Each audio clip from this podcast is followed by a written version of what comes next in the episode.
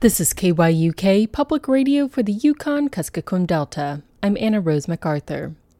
Congress is working on an additional funding package to help deal with the pandemic's effect on the economy. Alaska Senator Lisa Murkowski says the Senate has approved an additional $484 billion for COVID 19 response, including money for hospitals, small businesses, and testing. The bill is being fast tracked, and the House expected to take it up today.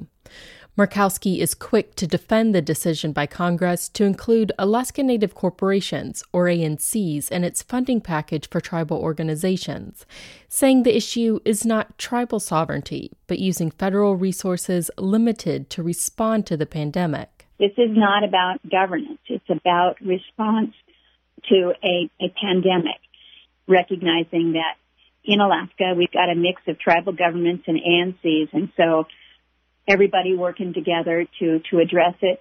Uh, this is this is what we're trying to help facilitate. Three Alaska Native tribes have joined a court challenge to stop funding from going to Alaska Native corporations. When it comes to how to open up the economy, Murkowski opposes President Trump's assertion that he has the authority to restart business. The senator unequivocally stands with the governor's rights to design their own approaches to loosen restraints and revive economic activities. They know what is happening on the ground, she says, adding that is particularly true in Alaska. I truly believe that this is this is the governors that governors working with their public health officials uh, to really understand the conditions uh, within their state, particularly a state as large as Alaska and one that is uh, isolated from the rest of the country. Murkowski says it's important not to act hastily and create conditions that would create another surge of infections. Aside from dealing with a pandemic, Congress is also looking at revamping the way the U.S. Postal Service operates. Murkowski says the big issue before Congress is a congressionally imposed pension requirement. It has been a, an extraordinary drag on the Postal Service's ability to, to be able to operate profitably. So we want to ensure the solvency and the, the reliability of our U.S. Postal Service. The senator assured rural Alaska that in no way was she going to stand by and let the Postal Service disappear because rural Alaska depends on it to deliver basic services. Turning to our river update, Kuskokwim River breakup has begun. The ice cleared out on the Kuskokwim River above Nikolai on Tuesday, but an ice jam is developing 24 miles downstream at the North Fork. Residents of Nikolai are watching it carefully and preparing for possible flooding. Locals upriver noticed a lot of logs in the Kuskokwim this spring, and that may be good news for communities in the lower Kuskokwim. It has been about five years since any large number of timbers showed up in the lower river. Tuesday night, ice on the Aniak River also went out. Smaller tributaries have also broken up, including ice on Crooked Creek, the waterway that gives the community of Crooked Creek its name.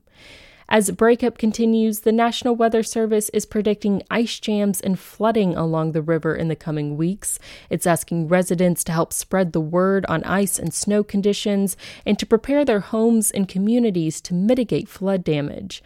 Ice jams and flooding occur when sudden warm weather quickly melts snow, rushing it into a river, cracking and buckling hard ice.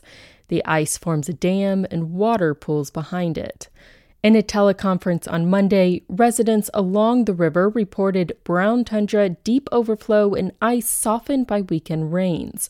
Much of the Kuskokwim Basin's low elevation snow has melted in the past two weeks, but a lot of snow remains higher up in the mountains.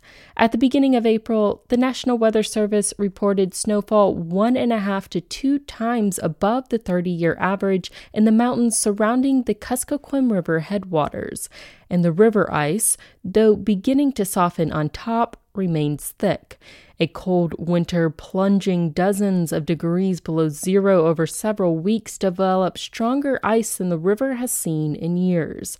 Just last week, residents reported river ice 3 to over 5 feet thick along the Kuskokwim. The National Weather Service plans to fly its annual River Watch flight to keep eyes on the changing conditions. It will avoid landing in communities to respect pandemic related travel restrictions, but it can't be everywhere at once and is asking for help. Pilots, drone operators, and anyone with a camera is encouraged to post pictures of the Kuskokwim River to the Facebook page titled Kuskokwim River Ice and Road Conditions Winter 2020. The National Weather Service and the Yukon Kuskokwim Health Corporation are asking communities along the river to designate facilities for flood evacuation. Homeowners are also encouraged to begin preparing their houses for potential flooding. Bethel's average breakup day is May 9th. The National Weather Service predicts the ice to open in front of Bethel three to five days ahead of that date.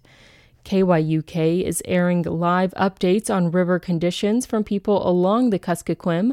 That's at 1 p.m. every afternoon in English and Yugtun. Lastly, sports. A Bethel wrestler is one of three finalists for the Alaska Sports Hall of Fame's Pride of Alaska Youth Award and the only athlete from the bush to make the cut. Hayden Lieb's work on the mat got the Bethel athlete on the list along with two other athletes from Anchorage.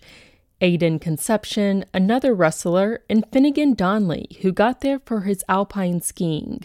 The winner will be announced May 6th at 2 p.m. on the Alaska Sports Hall of Fame Facebook page. This is KYUK News. I'm Anna Rose MacArthur. Thanks for listening. Please email your comments and news tips to news at kyuk.org and stay tuned for News Yugtun coming up.